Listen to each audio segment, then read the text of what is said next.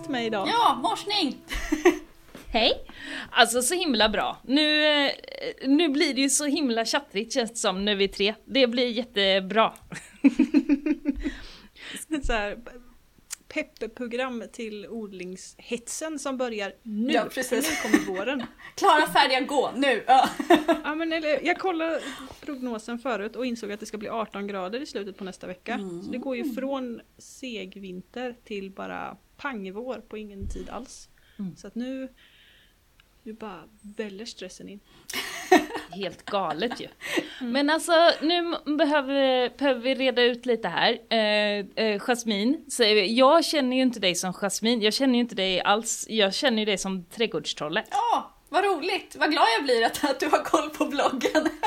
För Ja, det är inte alla ja, som eller har mest det. På, nej men mest på Instagram skulle jag säga. Mm. Men eh, be- berätta lite, vem är du? Eh, oj, eh, jag kör den här prestationen som jag brukar köra när jag är ute och håller fröodlingskurs helt enkelt. Det låter lite småsäljigt men det är den kortaste versionen så jag kör den. Eh, jag heter Jasmin Vara, det är jag som skriver och driver Trädgårdstrollets trädgårdsblogg på trädgårdstrollet.se. Som också finns som podd faktiskt. Och jag är utbildad trädgårdsmästare och pomolog och jag är aktiv i Fröodlarföreningen Sesam. Jag är ålderman för molla och spenatgrået i Sesam och så sitter jag med i styrelsen också. Oj oj oj. Sicken grej alltså. Ja, det är kött fullt ös. Matilda? Så att det, jag har onlinekurser och så har jag IRL-kurser på riktigt. Och skälet till att jag har en podd, det är faktiskt på grund av er två. Så att jag skulle vilja passa på att smöra lite här redan i början innan jag blir så trött så jag glömmer bort det.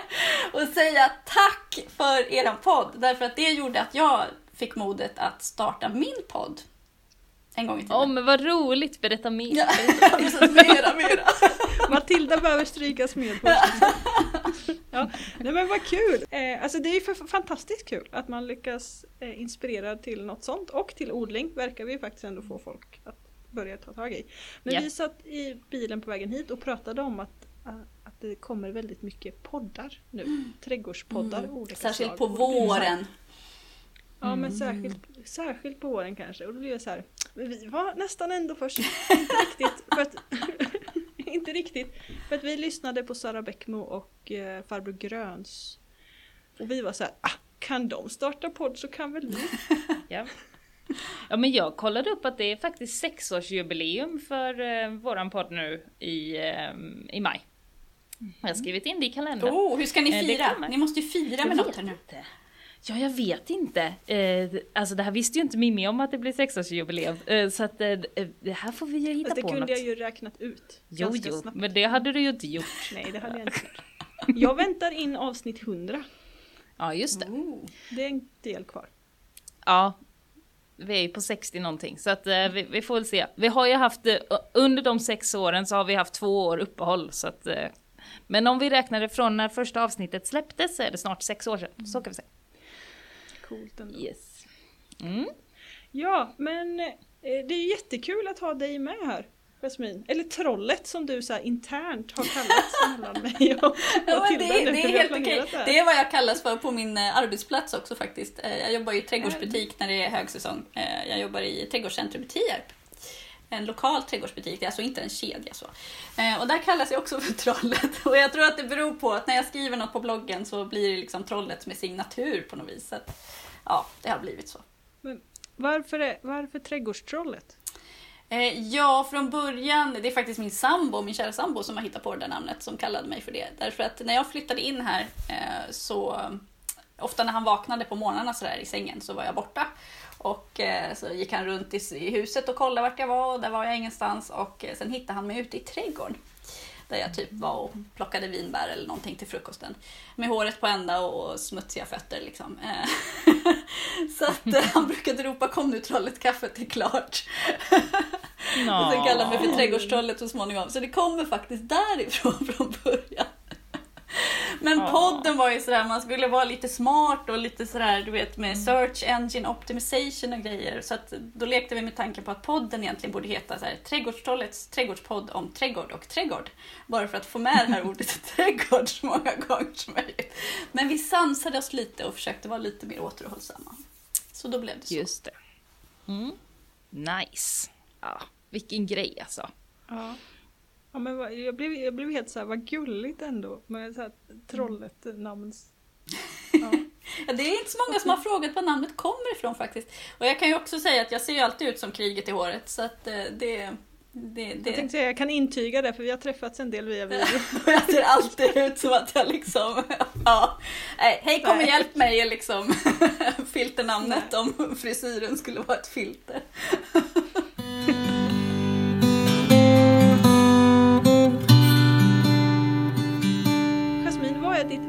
Värsta odlingsminne? Eh, Det är nog faktiskt från i somras eh, då vi hade ett tillfälligt bevattningsförbud där jag bor. Nej. Nej. Eh, Var är det du bor förresten? Det måste ja, precis. Det brukar jag alltid fråga mina gäster. Det är dumt att jag inte säger det Ja. själv. Eh, Jag bor i zon 4, mitt mellan Uppsala och Gävle ungefär. I en, eller utanför en, en liten håla som eh, ingen brukar veta vart den ligger. Om man inte är väldigt förtjust i pelargoner. För det finns ett företag som heter Pelargonfönstret. Som Mm. ligger där, cykelavstånd från där jag bor faktiskt. Eh, Då har ungefär samma odlingszon i alla fall. Mm.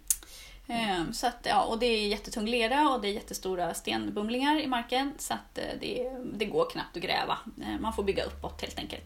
Så det är mycket så jag jobbar. Och ehm, ja, vi, brukar ju, vi har aldrig någonsin haft bevattningsförbud här någonsin förr utan det här är ju en, en ganska vattenrik kommun som annars brukar sälja vatten till de andra kommunerna när det skiter sig. Liksom.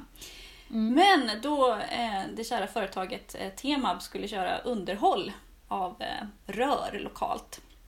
Så då var det bevattningsförbud och samtidigt så var det över 30 grader varmt och det blåste och vi eh, i eh, huset där jag bor fick dessutom en vattenläcka mitt i alltihop inomhus. Så att det, var, det var liksom eländes, eländes, elände.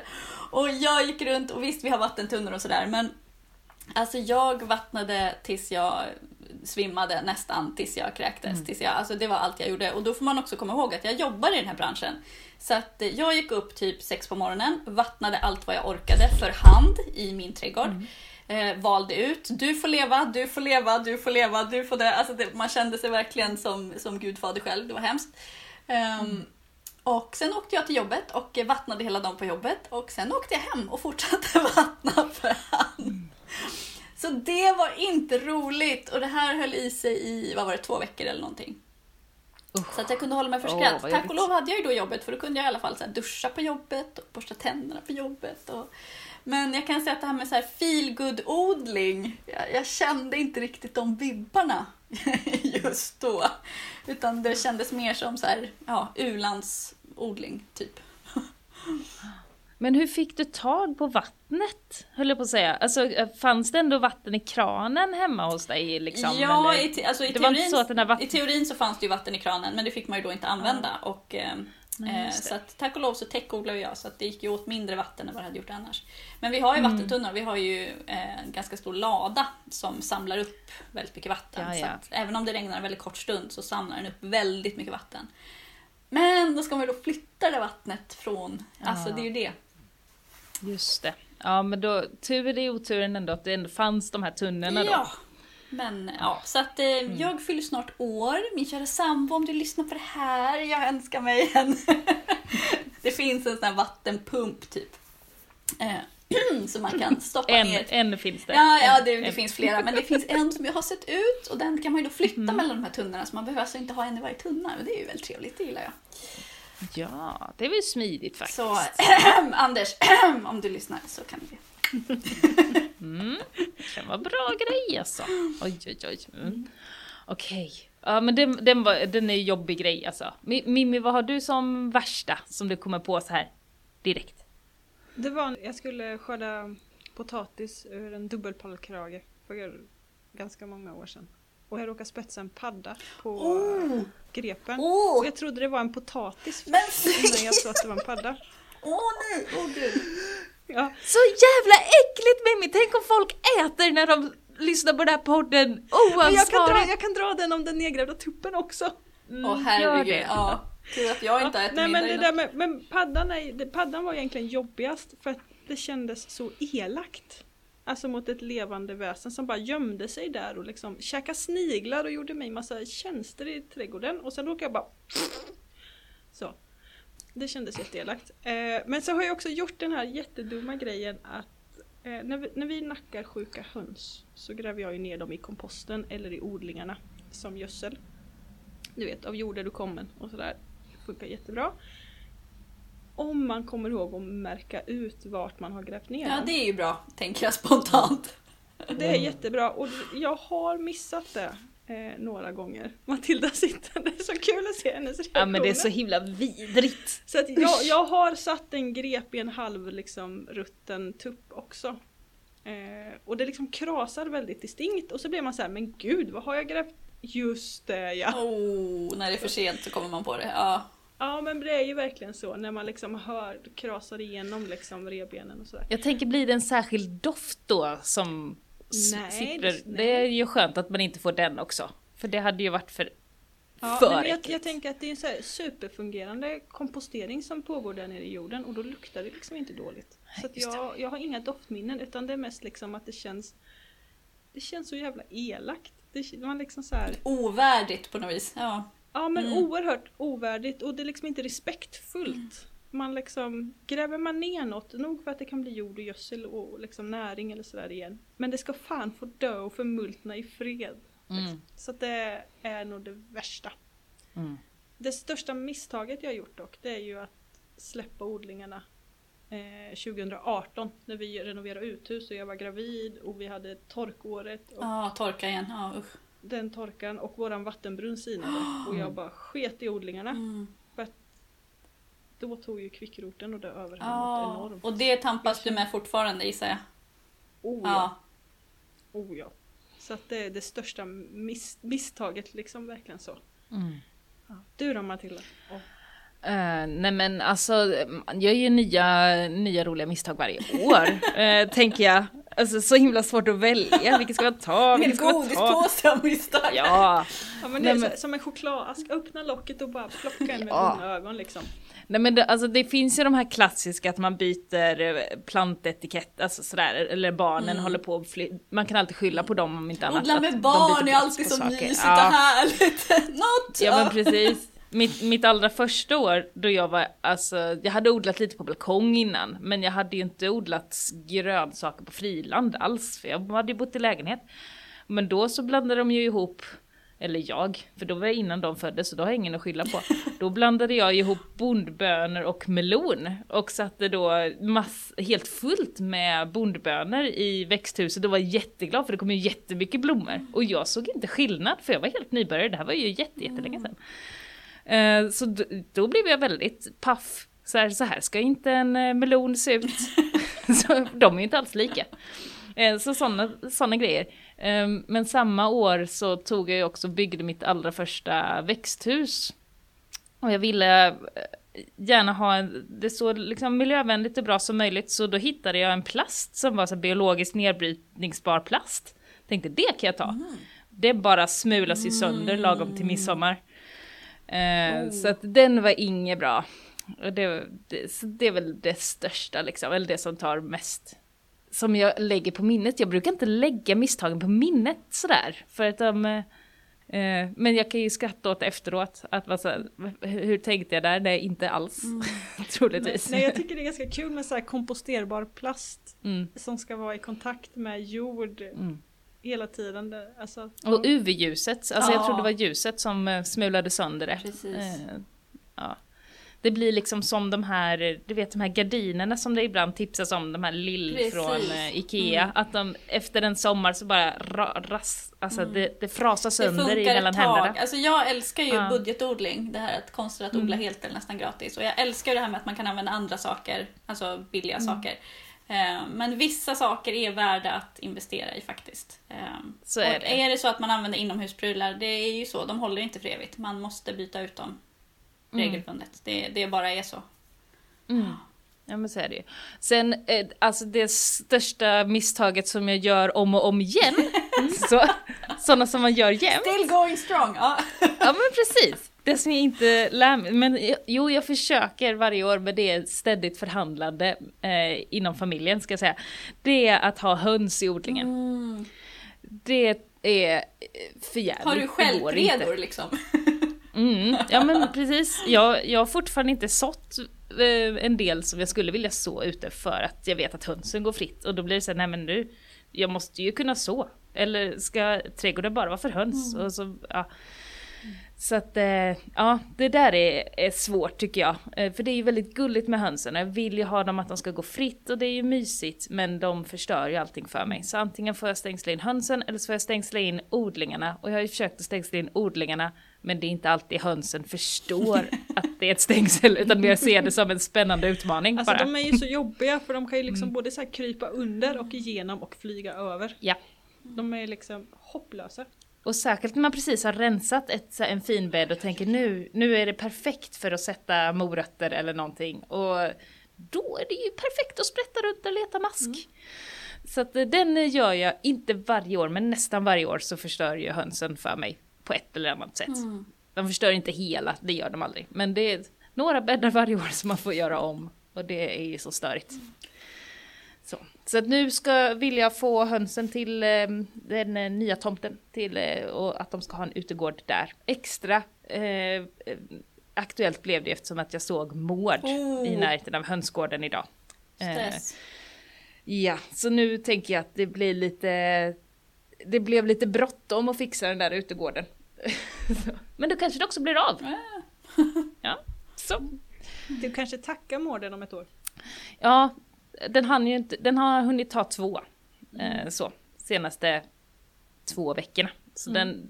Men tänk om mården är den där utlösande faktorn som gör att du liksom får ha hela odlingarna i fred. Då kommer du liksom till slut tacka den där mården för att han äntligen liksom var den där som petade ut tummen ur rumpan. Och... Så är det ju faktiskt. Jag har ju tatuerat en mård här på underarmen faktiskt. För det är ett hör, av de farligaste Hon har liksom djuren. redan sådär på något sätt helgat den på sin kropp. Embracea mården liksom. Ja. Mm. Ja. Jag kom på en annan grej, alltså det här med markduk i gångarna. Mhm. Eh, kombon att släppa ogräset fritt 2018 när bara ogräset överlevde Oh. och sen lägga på markduk och flis i gångarna har varit en skitdålig kombo. För att ogräset, kvickroten, har ju frodats Ja. under markdukarna. Ja. Det är ju en väv av rötter liksom. Och genom markduken och sådär. Så att det är också en skitdålig grej jag har gjort. Samma att ha ull i gångarna skulle jag säga. Fast den är ju inte sådär att de frodas så mycket under men det, när det blandas ihop med jorden eller med sallad eller med vad som helst så Alltså det blir så himla äckligt att ha hår överallt Ah. i sin odling.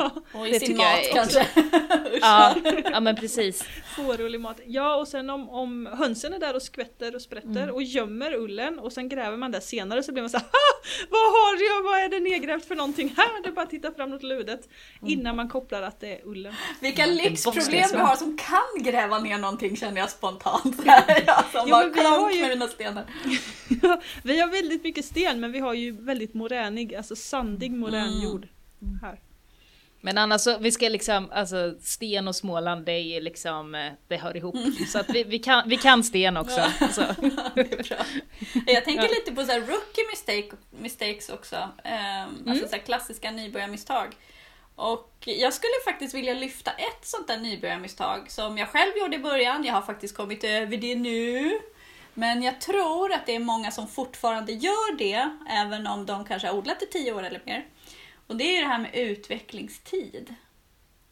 Att man väljer sorter, någon rolig tomatsort eller någon rolig majssort eller något annat sådär hejsan hoppsan. ehm, från hur cool den ser ut på fröpåsen på bild. Och så hinner den inte mogna i zonen där man bor eller odlar. Eller att det är någon stor trädgårdsinfluencer eh, i Skåne som tipsar om någon jättebra sort. Och så bor och odlar du själv inte i Skåne och då spelar det ingen roll hur cool den där sorten är eller hur bra den blir för influencern i Skåne om den inte hinner mogna hos dig. Eh, så sånt händer ju. utvecklingstid innan man väljer någonting överhuvudtaget som man ska odla. Kolla om det faktiskt hinner bli något. Mm. Men då måste man ju också ha koll på, på sin, sina egna begränsningar eller vart man odlar. För det upplever jag att folk också har ganska dålig koll på. De sår typ tomater i januari men de har ingen koll på att tomaterna måste stå svalt för att inte ränna iväg så in i bomben till exempel. Eh, eller att man, man liksom inte har någon, någon koll på vad man har runt sig utan man bara liksom ser en god sort. Du tänker Men det måste väl- odlingslogistik liksom. Ja men eller hur. Men jag tänker det också måste få vara okej på något sätt. Mm. Att man, eh, man lär ju sig igenom det. Jag tänker att gör de så år ett, ja men då kommer de nog inte göra det år två eller år fem. Eller jag vet inte. Jag, jag tänkte säga, fast det är ju ofta det ett uppskjutet folk gör. Mm, jag håller med. Eller, och jag, lä, jag läste ett inlägg på Instagram som pratade om just det här. Att liksom, hon upplevde i alla fall att folk som hade odlat länge, även stora Mm. influencers eller så här, liksom, stora konton, gjorde samma misstag år efter år och typ Aha. så här att ja ah, men nu har jag inte plats för alla mina planter. Kände inte träffa Matilda. Nej. Jag har plats Eh, fortfarande. eller så här att åh nu är mina tomater så rangliga, då gör jag så här liksom Mm. och planterar dem djupare eller liksom snurrar dem i krukan och, och så här. Och att, och att få det på varje planta, Varje år. Varje år, det, då gör man ju någonting liksom som inte är optimalt. Mm. Det var liksom mer så att ibland lär man sig inte. Så kan det ju vara faktiskt. Eller Ja. också är det bara att förutsättningarna är sådana, de är satta. Man kan inte förändra förutsättningarna, man vill fortfarande odla som en galning. Mm. Så kan det ju vara med. Man är medveten om att det är fel men kör ändå. Mm. Eller vad man ska säga, att det inte är optimalt men man kör ändå. Och sen är det ju här med Och- zon också jättemycket tänker jag på. Därför att alltså inom, alltså i pomologvärlden, om man pratar om, om fleråriga vedartade växter, typ äppelträd och bärbuskar och sånt, då pratar man ju alltid om zon. Vilken växtzon, hur härdig är den, bla bla bla. Sen kan man tycka vad man vill om det i och med klimatförändringarna, att det inte är hugget i sten längre. Och man pratar om att göra om zonkartan och bla bla bla. Men, men det här med zon och utvecklingstid, det är ju jätteviktigt även på ettåriga typ grönsaksplantor. Mm. Och det pratas det inte mycket om. Det tycker jag är jättekonstigt. Mm. För de, Ja, de ska ju också hinna mogna. Alltså, Mm. det, det kanske inte är tomatens fel att den inte blev så god hemma hos dig i zon 5 om den egentligen inte hinner mogna hemma hos dig i zon 5. Kanske inte sorten som är dålig, det kanske var återigen förutsättningarna som... Ja. ja, men så är det ju. Men jag funderar på att det är inte det viktigaste att man egentligen har koll på när sista frosten är och när första frosten är. Fast det kan man ju För aldrig är någon- veta. Nej. Jo men vad- man har ju ofta ett hum. Alltså jag tänker så här, jag har i, i sex års tid kunnat ställa ut mina tomater i växthuset runt den 20 april. Oavsett hur Ja. våren har varit Men- så har det varit runt Men jag 20. odlar utan växthus Mm. och jag kan berätta Ja. för dig att frosten kommer lite olika. Ja, jag vet. Men sen har man kunnat plantera ut alltså första andra veckan i maj. Liksom, äh, och sen så kommer frosten någon gång i mitten på september. Första gången hos oss. Att vi har ändå några så här ganska givna plus minus en vecka, tio dagar. Men oftast så ligger det ändå ganska... Kommer liksom ingen frost i juli eller i, juni hos oss. Vet inte. Ibland på- gör det det hemma hos mig. Mm. Gör det? Men, Ja, ja, men det, det- hade, jag har fortfarande snö hemma hos mig. ja, det har ju inte jag haft på två dagar. Till exempel. Så att det är så olika. Mm. Ja, men ja, lär, lär känna sin plats. Ja. Mm. verkligen. Lär, lär känna din plats och kolla alltid vad är det för jäkla utvecklingstid. Och det är inte så himla lätt därför att om man tittar hos de flesta stora fröfirmorna, de anger ju inte utvecklingstid. Så hur ska man kunna veta det? Det är ju inte så intressant tycker de. Jättekonstigt. Det är superintressant.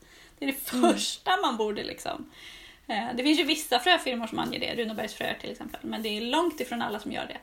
Eh, Så att man kan gå dit och liksom kika, snoka på utvecklingstid även om man vill handla någon annanstans till exempel.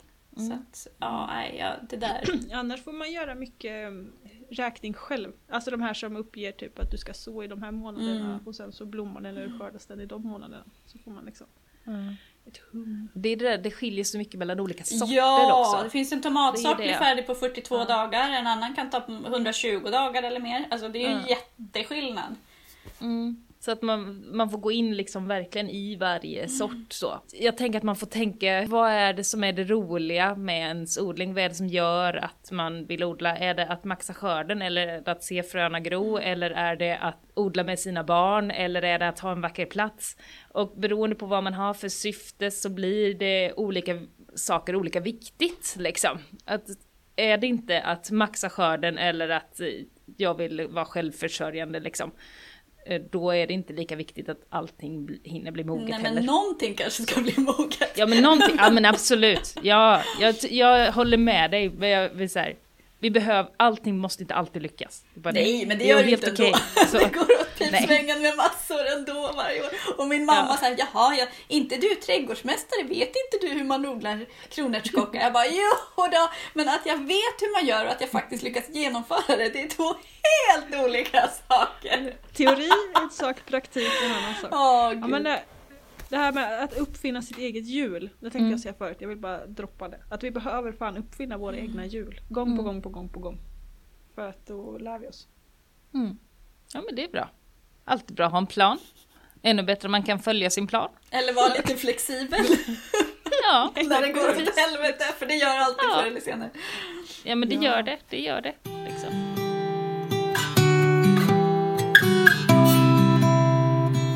Har vi några såna här eh, bra, bra grejer som vi gjort? Nu har vi snackat lite, lite misstag och sånt som eh, man bör tänka på. Men eh, något som vi är riktigt stolta över, så här, det här knepet har jag.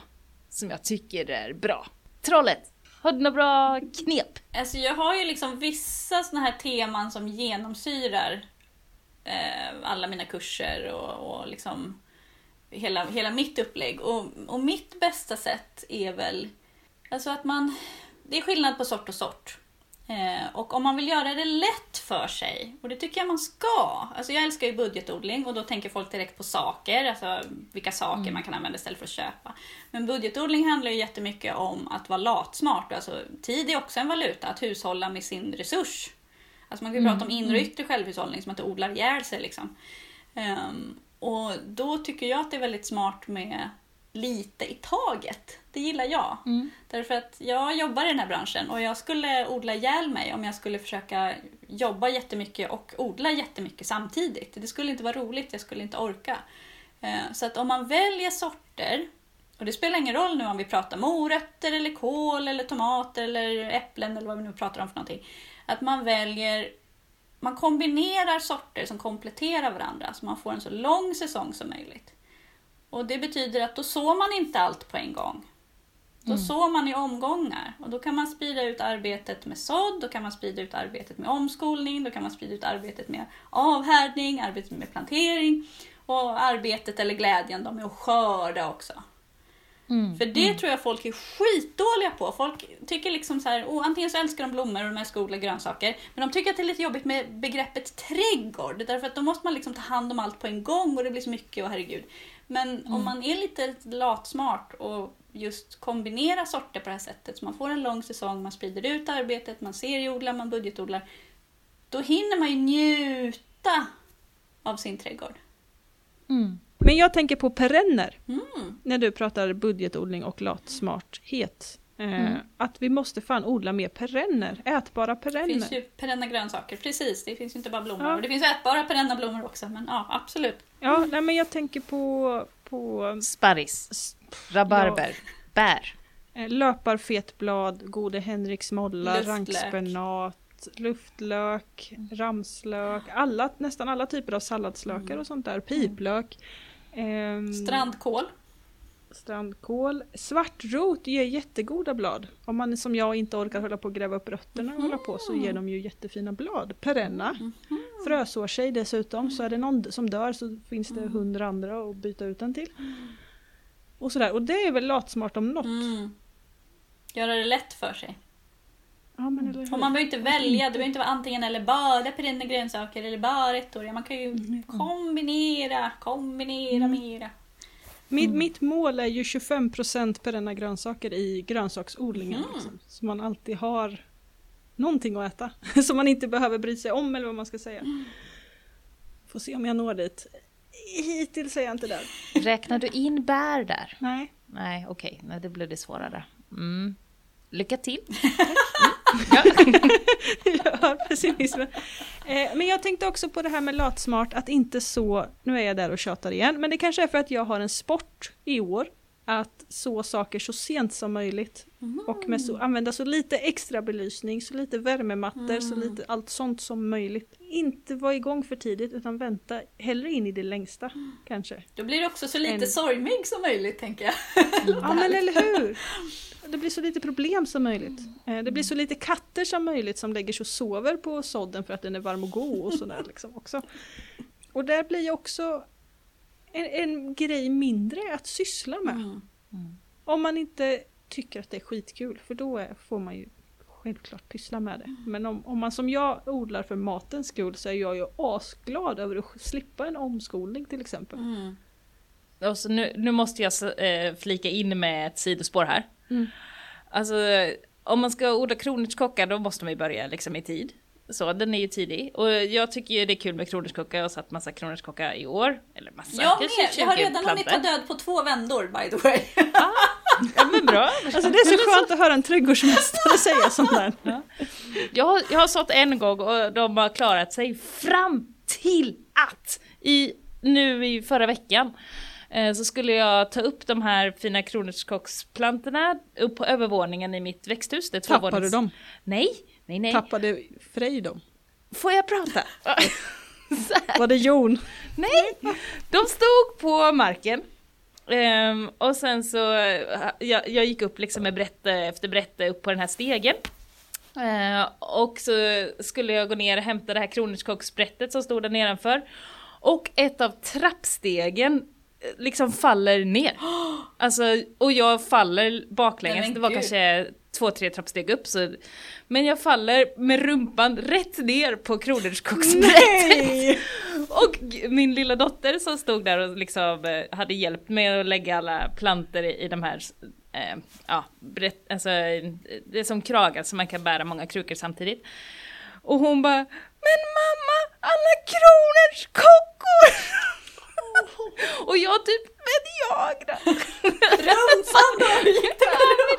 Jag var precis, och trappan och allting liksom så här. Åh, åh, jag var så arg. Eh, men ja, jag tog upp dem eh, och sen så, de såg bara så helt knäckta och ledsna ut. Men nu så har de faktiskt rest sig, de flesta av dem. Alltså det var kanske ett par blad på varje som har liksom knäckts. Och eh, det är ju inte, de är ju inte optimala på något sätt. Men en de flesta överlevt. Mimmi ser rätt knäckt ut också! Ja, men nackdel med tvåvåningsväxthus. Eh, Alltså, eh, och att man ska inte sätta sig på sina kronärtskockor, det är det vi kan lära oss. Och om ni ska upp och balansera på stegar med era planter, se till att trappstegen sitter fast. Nu sitter de fast. Vi har eh, I lagat en stegen. raseri kan jag tänka mig. Jag kan nästan se dig bara stå där och hamra bara skitar i våra lagar. Jag eh, tog Skällde ut mitt Jon. raseri på Jon ja. ja. Och sen så har han lagat den. så kan det gå. Ja, det var ett eh, sidospår om kronärtskocka. Så kan det gå. Ja. Men vad har blivit Ja, men- största lyftet då för er? Alltså om man tänker, för ofta så är det så här man odlar, man är nybörjare och så befinner man sig i den fasen i några år och sen kommer man liksom lite över en tröskel, man börjar få lite koll på läget. Ehm, men är det liksom något särskilt som har gjort att, att ni har tagit ert odlande till en ny nivå? Liksom att, Ja, men, wow, ja, nu! jag, jag skulle säga att för mig blev det ett jättetydligt steg 2017 när jag gick eh, den kursen som jag och Mimmi nu håller eh, på Sommenbygdens folkhögskola. Eh, när jag gick en odlingskurs helt enkelt. Eh, då jag inte bara körde lite på feeling, testade lite själv sådär, man provar runt, utan att man faktiskt får lära sig grunderna, får lära sig mer om jord, lära sig om näring, lära sig om växelbruk och eh, men framförallt att jag då verkligen tog tiden att eh, vara i trädgården och jobba med den och vara mer aktiv där. Inte bara tänka att nu har jag en sådag som du pratade om innan utan att man jobbar med det kontinuerligt och att man ser det som någonting som man vill lägga tid på, som man faktiskt lägger tid på. Ehm, så det är en jättestor vändning för mig. Ehm, och sen så tuffade det på efter det, men det är väl det största enskilda klivet som jag kan se. Har du något sånt Mimmi? Eh, oj, nej. Inte som jag kommer på direkt. Just nu. Jag känner jag måste tänka lite på den, eh, den nöten. Mm. Eh, Jasmin, jag skickar över till dig här så måste jag fortsätta och fundera Tänka faktiskt. sig. Nej men för mig så Ja. är det fröodling. Eh, alltså det här att, att, eh, att lära sig odla, skörda och lagra sitt eget frö. Eh, Därför att när de här trädgårdspersonligheterna i TV4s morgonsoffa pratar om att fröodla, då pratar ju de om att man sätter ett frö i jorden och så kommer det upp till exempel en grönsak som man äter och sen är det bra. Eh, när jag säger fröodling, då menar jag att man stoppar ett frö i jorden. Det kommer kanske upp en grönsak, man låter den bli övermogen. Man Mm. skördar, tröskar, torkar, rensar sitt frö och lagrar sitt frö och sen har man nytt frö och stoppar jorden nästa år. Alltså att man stoppar ett frö i jorden och får liksom jättemycket mer tillbaka. Det är fröodling för mig. Mm. Och det ingår inte i trädgårdsmästarutbildningen. Eh, Jag pluggade Är inte det väldigt konstigt? Det är- att vi alltså, inte har någon... Men vet du vad? Nu, nu, nu måste jag kapa det här. Kapa på. sidospår. Okej.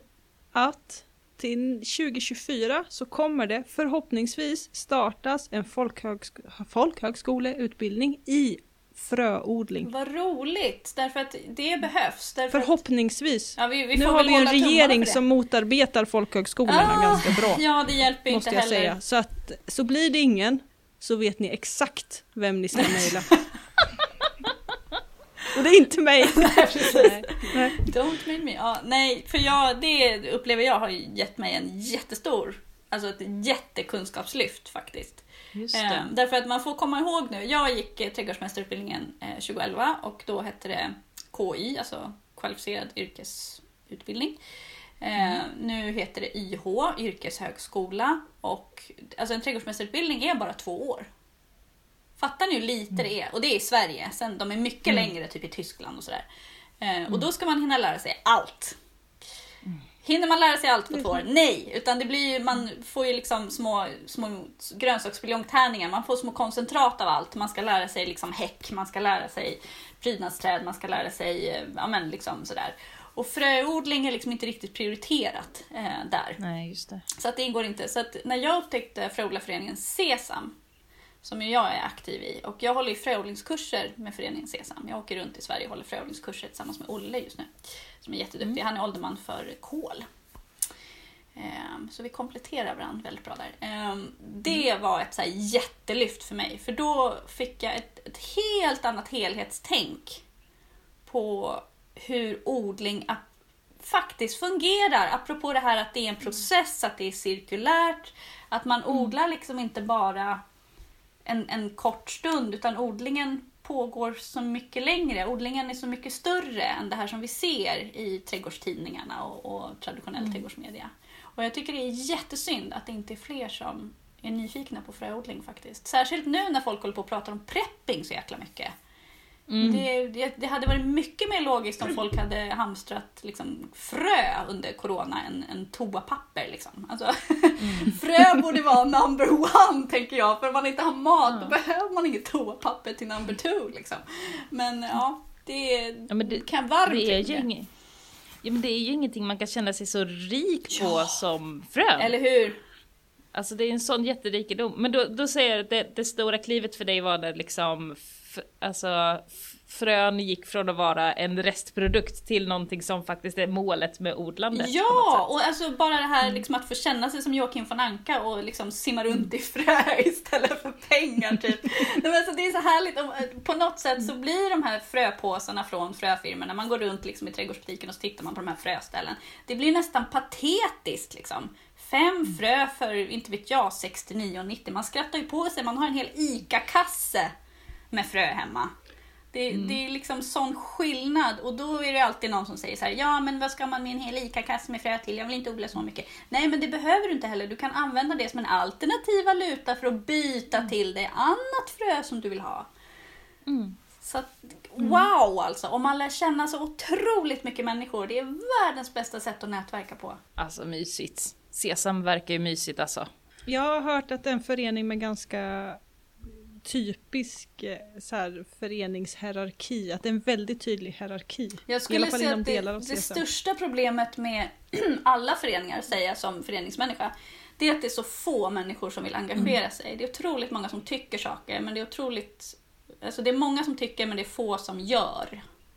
Jag håller med. Ehm, Jag tänker att, ba- ba- bara för att prata färdigt om Sesam, att det är en förening som har väldigt gamla anor, som har väldigt många gamla människor med i sig också. Att det är en förening som står lite i någon så här förändrings peak på något sätt. Att det gamla systemet med jättemånga som är engagerade håller på att liksom förändras till någon nyare variant. Fast, fast finns... alltså ja och nej, jag håller med dig delvis. Sesam är exakt 40 år gammal och det vet jag därför att jag är 40 år. jag brukar ha jättedålig koll på års, årtal och sånt där annars.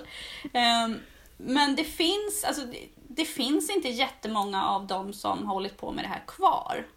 Eh, vi har ju haft liksom vakanta poster för åldermän i flera år, det är ett jätteproblem. Eh, det, det är jättesvårt att hitta folk som faktiskt vill göra och driva de här sakerna. Och ja, det har varit väldigt mycket äldre människor. Men nu, alltså jag har ju verkligen jobbat med att försöka få fröodling trendigt. Att folk liksom ska, att vi ska dra till oss yngre människor. Men ett problem som vi har i Sesam, därför att Sesam är en ideell fröodlarförening. Man får alltså inte lön. Jag får inte betalt för att sitta här och tala gott om Sesam på något sätt, om någon trodde det. Det fina med Sesam är att det finns en sån otrolig sortrikedom av sorter som är svåra att få tag på någon annanstans.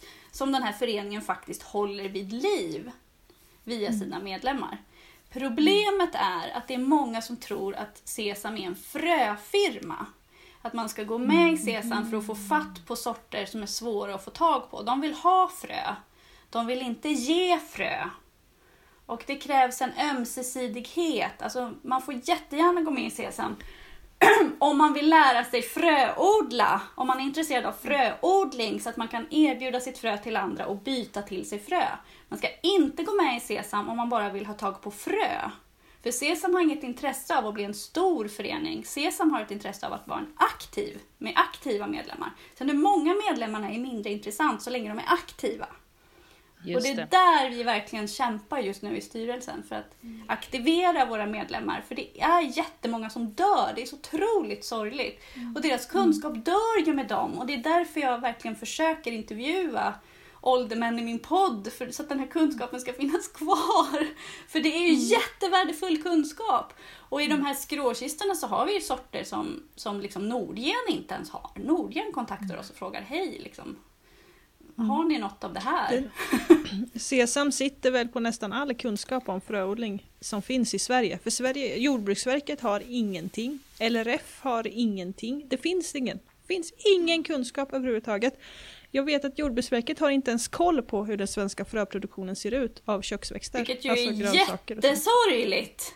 Vilket, Det är helt, helt förskräckligt. för det här, man får faktiskt. komma ihåg, Sesam är en ideell förening. Alltså vi gör det Mm. här för att vi tycker att det är kul. För att vi älskar fröodling. Men kunskapen är tyvärr lite Alltså den, den är klickvis liksom utspridd. Och som när jag tog över mitt skrå till exempel, jag är ålderman för moll och spenatskrået. Eh, jag har 15 gesäller, vilket är jättemycket. Det finns skrån som har en eller två gesäller. Alltså fröodling är ett hantverk och därför har vi tillämpat de här liksom gamla eh, skråbeteckningarna då. Eh, med, med ålderman och gesäll och lärling och sådär och skråkista. Och det är jättesvårt att få folk att engagera sig och vilja odla. När jag tog över mitt skrå då hade det varit vilande i flera år så jag fick börja om det från noll. Ofta, ofta så, åldermannen dör och det finns ingen som vill ta över. Och vad händer då? Jo, om inte den kunskapen är dokumenterad så, så det, då dör ju kunskapen med den personen. Ju, Men då gör vi en liten shout-out nu till alla som tycker det är spännande med att odla frö och vill lära sig mer om fröodling och bara känner att de vill dyka in i fröodlingsvärlden. Kontakta Sesam. Är det så? Ja, men gör det. Gå en fröodlingskurs med Sesam. Det kan man absolut Ja. göra. Det är ju superkul.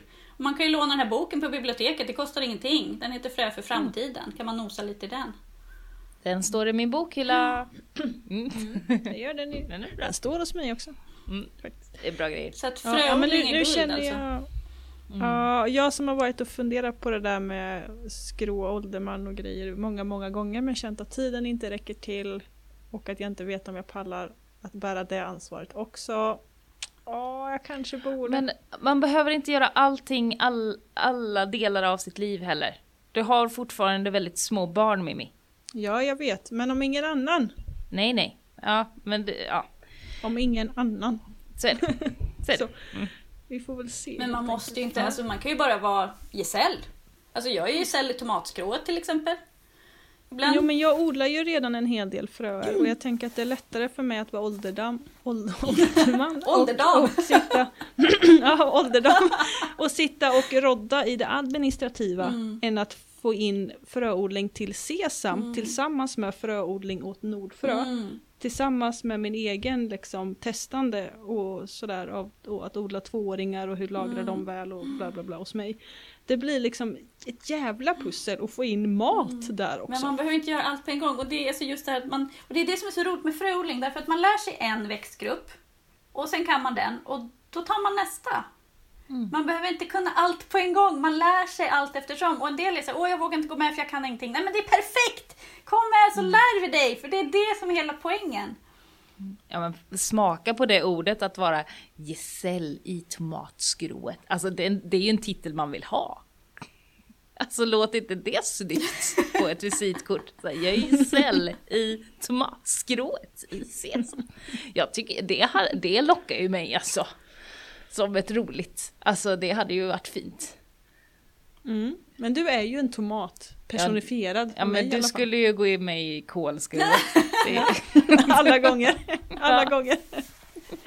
Alla gånger faktiskt. Eh, Det är nog där jag är mest sugen på att gå med i också. Ja. Nej. Gott. Jag har varit inne på bönor. Så när jag, var, när jag var med i Sesam var jag inne på att jag skulle börja odla bondbönor och sånt. Eh, och ärtväxter och sånt där. Men eh, det blir en annan tid i mitt liv. Den kommer. Man behöver Ska vi- inte göra allt på en gång, herregud. Nej, nej men det behöver man ju inte. Men när man vet att föreningar och sånt där krisar, alltså sådana som Sesam till exempel. Mm. Fast vi man- krisar ju inte riktigt, men precis som du säger, det är ett skifte nu. Precis som du Mm. sa, det är ett skifte nu. Vi försöker liksom få till mer unga, aktiva människor. Det är jättebra tycker jag. Och förhoppningsvis får ni några fler nu bara. In alla, lyssna. Jag hoppas det. Kom, Ja, jag- kom och gå fröodlingskurs med mig, det är jätteroligt. Den, den som jag ska hålla nu i Hälsingland är ju fullbokad, men det kommer ju fler. Det är bara att hoppa på. Mm. Det är ju perfekt ju.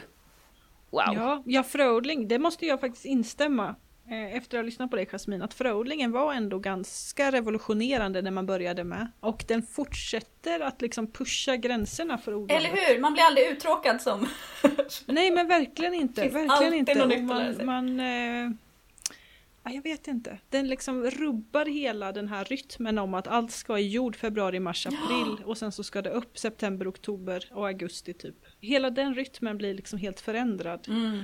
Eh, och man får en helt annan förståelse för väldigt mycket saker. Ja, det och någonting med jorden tror jag. Alltså när jag börjar se på jorden som någonting Mm. annat än bara jord. Mm. När man börjar titta på jorden som något att, att bli kompis med, Mm. något att mata, något att ta hand om, något att liksom eh, och lärde sig skillnaden mellan typ jorden som är när man bara har vänt en, en lite gräsmatta upp och ner kontra jorden när man har jobbat med den i Mm. flera år. Där hände det någonting också för mig. Det var en jättes... Det, det är något jättetydligt skifte när jag börjar se jorden som att, att man ska odla jorden Mm. och sen är grönsakerna liksom en, en lyxig bonus. Mer än att man ska odla för skördens Mm. skull. Det är himla mycket snack om jord från dig alltså. Min. Ja. Ska vi övergå? Jag ska inte prata mer om jord nu. Nej. Men jag tänkte på jag skulle vilja fråga dig Jasmin, vilket din så här spirit grönsak är? För istället för så här spirit animals. jag, jag är ju kål. Jag tror jag är vitkål. Vitkålshuvud känner jag mig nog ganska tight med. Eh, Matilda är ju tomat. Ja men en, en, en härlig bifftomat skulle jag faktiskt eh, lyxa till det med. Mm, en sån Ja. där som är lite konstig, lite randig, lite Ja. färgig, lite så. Mm, spräcklig på något sätt. Mm, snygg som valdent. och god och söt. Ja. Men du då Jasmin, vad är din spirit grönsak? Och jag skulle ju väldigt gärna vilja dra till liksom med något så här med något coolt och snyggt. Men jag är inte så cool och snygg. Jag är väldigt praktisk och rufsig och envis och, och liksom... Alltså vi har haft kursdeltagare som har varit åkertistel, ja. lök, Morot, potatis. Mm. Ja. Nej, jag säger, jag säger nog molla faktiskt. Alltså Ja. jag tror det, därför att jag, det, jag är envis och jag är liksom nyttig och näringsrik och, och duktig men jag ser jäkligt rufsig och eländig ut och det kanske inte alltid Jag blir där man tänker hade på den där tänkt sig alltid. rödbladiga då. Ja, den är ju lite snyggare. Men man ska inte försöka hålla på och blanda den varm i mat med andra grejer för då ser det inget bra Den ser jättetråkig ut då. Den blir väldigt så här Men det är en gråäcklig. sallad liksom. Åh, röd. Åh, det är så, åh, det är min absolut bästa. Mitt absolut, alltså jag älskar ju bladgrönt, blandat bladgrönt överhuvudtaget. Liksom. Och vårsalladen, det är de här första liksom, röda mollaskotten som man blandar med ramslöksskott. Och den första spenaten. Det är så gott! Och så klipper man lite luftlök och har på. Om man inte har det så klipper man lite så här vitlöksblast och har på. Alltså, åh wow. vad det är gott! Åh! Ah. Och den blir inte blir lika god hungrig. utan molla. Oj, oj, oj. Nu blir jag hungrig. Alltså. Måste odla molla känner jag. Den, den kvalar faktiskt nästan in bland de perenna. Ja, för att den nästan. bara man- självsår sig ju ganska bra. Precis, och det är det man måste vara medveten om att den kommer ju komma tillbaka liksom. Ehm, Mm. Så att, eh, Men är inte det ett av de absolut bästa odlingsknepen? Att låta saker gå i blom. Lämna sallad, låt den gå i blom så behöver ni aldrig någonsin mer så sallad igen. Det är bara att flytta plantor när de tittar upp. mm, problemet är ju likadant. Problemet är ju de här estetfascisterna som menar på då att, så här, att odlingen ska vara så himla snygg hela tiden. Och då brukar jag säga, men Men de lämna kan liksom ju- bara några plantor då om du bara ska ha frö till dig själv. Då behöver man inte tänka så mycket på det där med, med plantantal och plantavstånd och selektion. Om du bara ska ha frö till dig själv och inte ska dela frö, då spelar det ingen roll. Spara tre plantor på änden då. Om du nu ska fota så behöver du inte ha med dem i bild. Alla vill ju att allting ska Alltså vi måste ju ändra estetik, vi måste ändra kulturen. Ja. Jag ser verkligen fram emot det där kulturella skiftet som jag hoppas verkligen kommer. Där på något sätt funktion blir vackert, Mm. mångfald blir vackert och där vi människor slutar styra så jävla mycket. När vi släpper kontrollen, den här jävla kontrollen över naturen, det finns ju en kulturell förklaring. Men jag blir så upprörd, även om jag själv är där. Fast både, alltså vi lägger ut en hel del ganska fula verklighetsskildringar på Instagram också. Jo men det gör, men jag vill fortfarande ha är raka rader i min odling. Ja, Jag flyttar ju inte plantor, alltså självsådda ringblommor och kamomill och sånt där, de får ju stå kvar. mm. Eh, och mycket sallad och dill och allt möjligt. Så länge det inte konkurrerar ut det som behöver växa där liksom. Ja, fyrkantiga människor får man leta efter. Nej. Än mig! Nej. Jag tycker jag luckrar ganska bra på den Ja. fyrkantigheten. Det gör du. Det är jättebra. Jag bara jävlas med dig. Det är inte alls så. Det är ju... mm. Du, har, du har hittat ett, ett system som funkar för dig och det är bra. Det, det är det viktiga. Att du hittar Mm. något som funkar. Med ditt huvud liksom. Mm. Och om det är runt eller fyrkantigt eller på höjden eller bredden, det spelar inte så stor roll. Bara att man har något som funkar. Det är en liksidig kub. Så.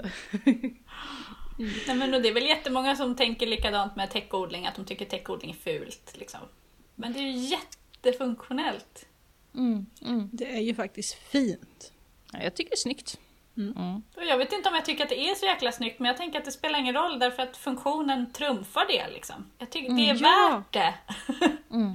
Men jag tänker också när, när man liksom har insett hur bra funktionen trumfar det estetiska och börjar fundera kring varför tycker jag det här är snyggt? Alltså att man börjar frågainsätta sina, sina åsikter eller sina tankar och fundera på vad, vad har skapat dem? Varför tycker jag så här? Mm. Då, blir, då förändras ju det som man tycker är fint. Det är som att ehm, Alltså jag brukar tänka på det jämt när folk eh, går omkring med sitt hår, om vi nu ska vara inne på utseende. Att folk jagar efter det här silkes, det här Barbie-håret. Mm. Att det ska vara glansigt och liksom fint och slätt. Och jag bara säger, men Barbie-hår är gjort av plast. Alltså, vi, vi har päls på huvudet ändå liksom. Det är, det är den här vårat hårs funktion. Det är ändå päls som finns där för att skydda oss. Varför tycker vi per automatik att ett plasthår är snyggt? Vad är det som har skapat den åsikten hos oss? Mm. Ja, det är märkligt. Är det ens snyggt?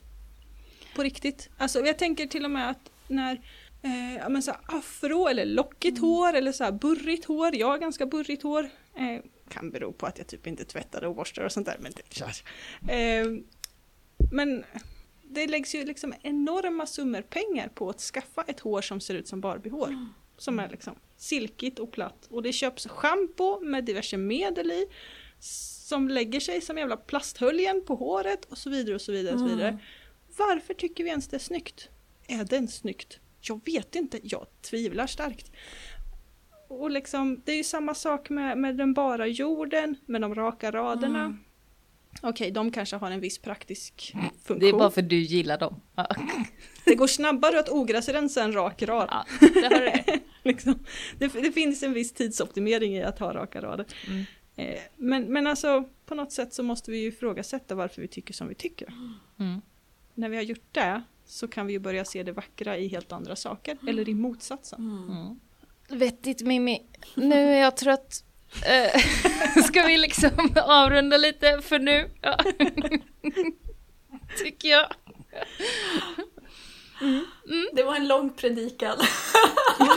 Sorry, jag kan predika jättemycket om det här, men kultur är ju ett jävla skämt. Ja, men jag Och vet. mycket av den. Jag brukar bli kallad för fröpredikant eller tomatpredikant ibland. Så att det... Åh, det är som de här posera med ätbart bilderna. Den där, jag får upp den här eh, klassiska där någon håller upp en tomat eller en melon eller någonting som en sån här Hamlet så här, att odla eller inte. Så. Det är fint. Vi får eh, sparka liv i den hashtaggen igen. Ja, den var jätterolig. Den var faktiskt Hashtag jätterolig. Gud vad jag... jag... Men det är nästan tid att börja, vi kan ju börja nästan nu. Ja, Om just få, och posera med era spenatblad nu. Ja precis, de får börja med... är det. Och när rabarben kommer, det brukar vara spännande bilder. Det är jättesynd att den här Naked Gardening Ja, det är infaller i februari eller vad det jag Nej, det, där, det är ju tidigt på Ja, året. det Det är är jätte, någonstans det är typ mars eller februari. Nej, eller maj!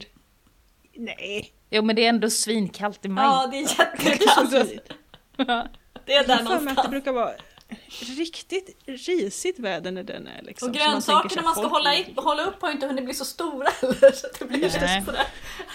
Då får man göra en sån här... Man får hålla fram dem liksom, Ja. så, att, som, så som folk gör när de poserar med fisk. Ah, så ska se spenatbladet väldigt nära kameran. liksom. ja. Ja, nej men det tycker jag. Eh, man kan gå med i Se- Sesam för Ja. att eh, byta fröer. Jag lära sig fröodla helt enkelt. Precis. Ja, lära sig fröodla Öka resiliensen, sitt, sitt beredskapen, kunskapen, hitta gemenskapen. Och så kan man lägga upp bilder på sina, på sina odlingar på Posera med ätbart sen. Mm. Och man kan gå kurs för trollet. Ja, gå in på skillbreak.com och så söker ni på, på trädgårdskurser så hittar ni mig. Jag har alla möjliga trädgårdskurser där och det kommer komma fler. Bland annat om hur man sortbestämmer äpple och sånt där. För det är även om jag håller på och snackar en himla massa om frö och tomater och sådär, jag är ju faktiskt pomolog. Det glömmer man ibland. Så att det är därför jag skriver så mycket sortguider om frukt och bär. Och jag har ju inga såna här betalväggar på min blogg. Så det är bara att surfa in Dina och... sortguider är ju guld. Tack Alltså, snälla jag vet du! inte hur mycket jag är inne och scrollar på dem när jag ska välja grejer. Kanske för också för att du så här search, vad heter search engine optimizing så himla bra. För att du dyker upp ganska högt. Mm. Ja, jag har ju jobbat ganska mycket med det faktiskt. Sen blir ju de aldrig färdiga för det kommer nya sorter varje år. Så att egentligen är jag en, en Ja. vansinnig idiot som ens har försökt mig på att göra det där. Därför att en del av de där har jag uppdaterat liksom 258 gånger. För det kommer ju nya sorter varje år. Så att de blir ju aldrig färdiga. Men du har ju också alltid med sorter som inte finns någon Jag annanstans. försöker! Ja, det är bra. Det är jättebra. Det är bra. Ja, men man kan gå kurs för oss också. Det kan man. Det kan man. På Sommarbyggnads folkhögskola. Vi drar igång eh, nya kurser till hösten. Både mm, eh, grönsaksodling för nybörjare.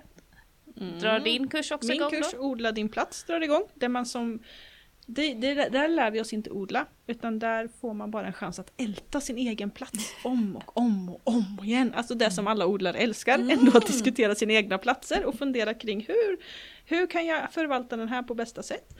Det gör vi och sen så åker vi på studiebesök hos andra odlare. Det är ju fint faktiskt. Ja men det är fruktansvärda bra studiebesök. Alltså de är så guld värda. Och jag har mina kurser i slöjdstugan. Mina slöjdkurser och biodlarkurser. Oj! Så, om vi går utanför eh, odlingstemat lite. Men jag drar igång en intensiv biodlarkurs nu snart. Så att, eh, då är det en helg, eh, helgen innan midsommar. Som man kan eh, söka till. Och de hittar man lättast via din Instagram, eller? Ja, man går, söker på Forsarla. Eh, annars så kollar man på min hemsida, eh, söker man också på Forsarla. Så kommer den upp. Förstår hur mycket kunskap vi sitter på. Ja, det är helt sjukt faktiskt. Tillräckligt. Och, och jag blir lite lycklig därför att vi är inte så himla gamla. Eh, Nej. och det finns fullt med människor. Du är dessutom äldst. Ja, men alltså jag är van vid att vara lammköttet i alla trädgårdssammanhang som jag rör mig i.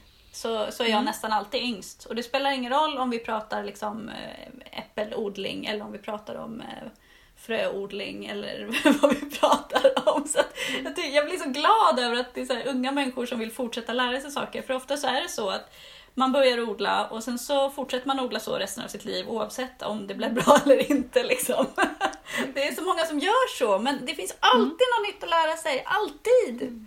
Trädgård är så stort. Det är, liksom, det är jord, det är fröodling, det är olika sorter, det är olika odlingstekniker, det kan vara hur man skördar vatten, det, kan vara, alltså det finns mycket som helst. Man kan snöra in på kemi med liksom gödsel, hur gödsel är uppbyggt och så vidare. och så vidare.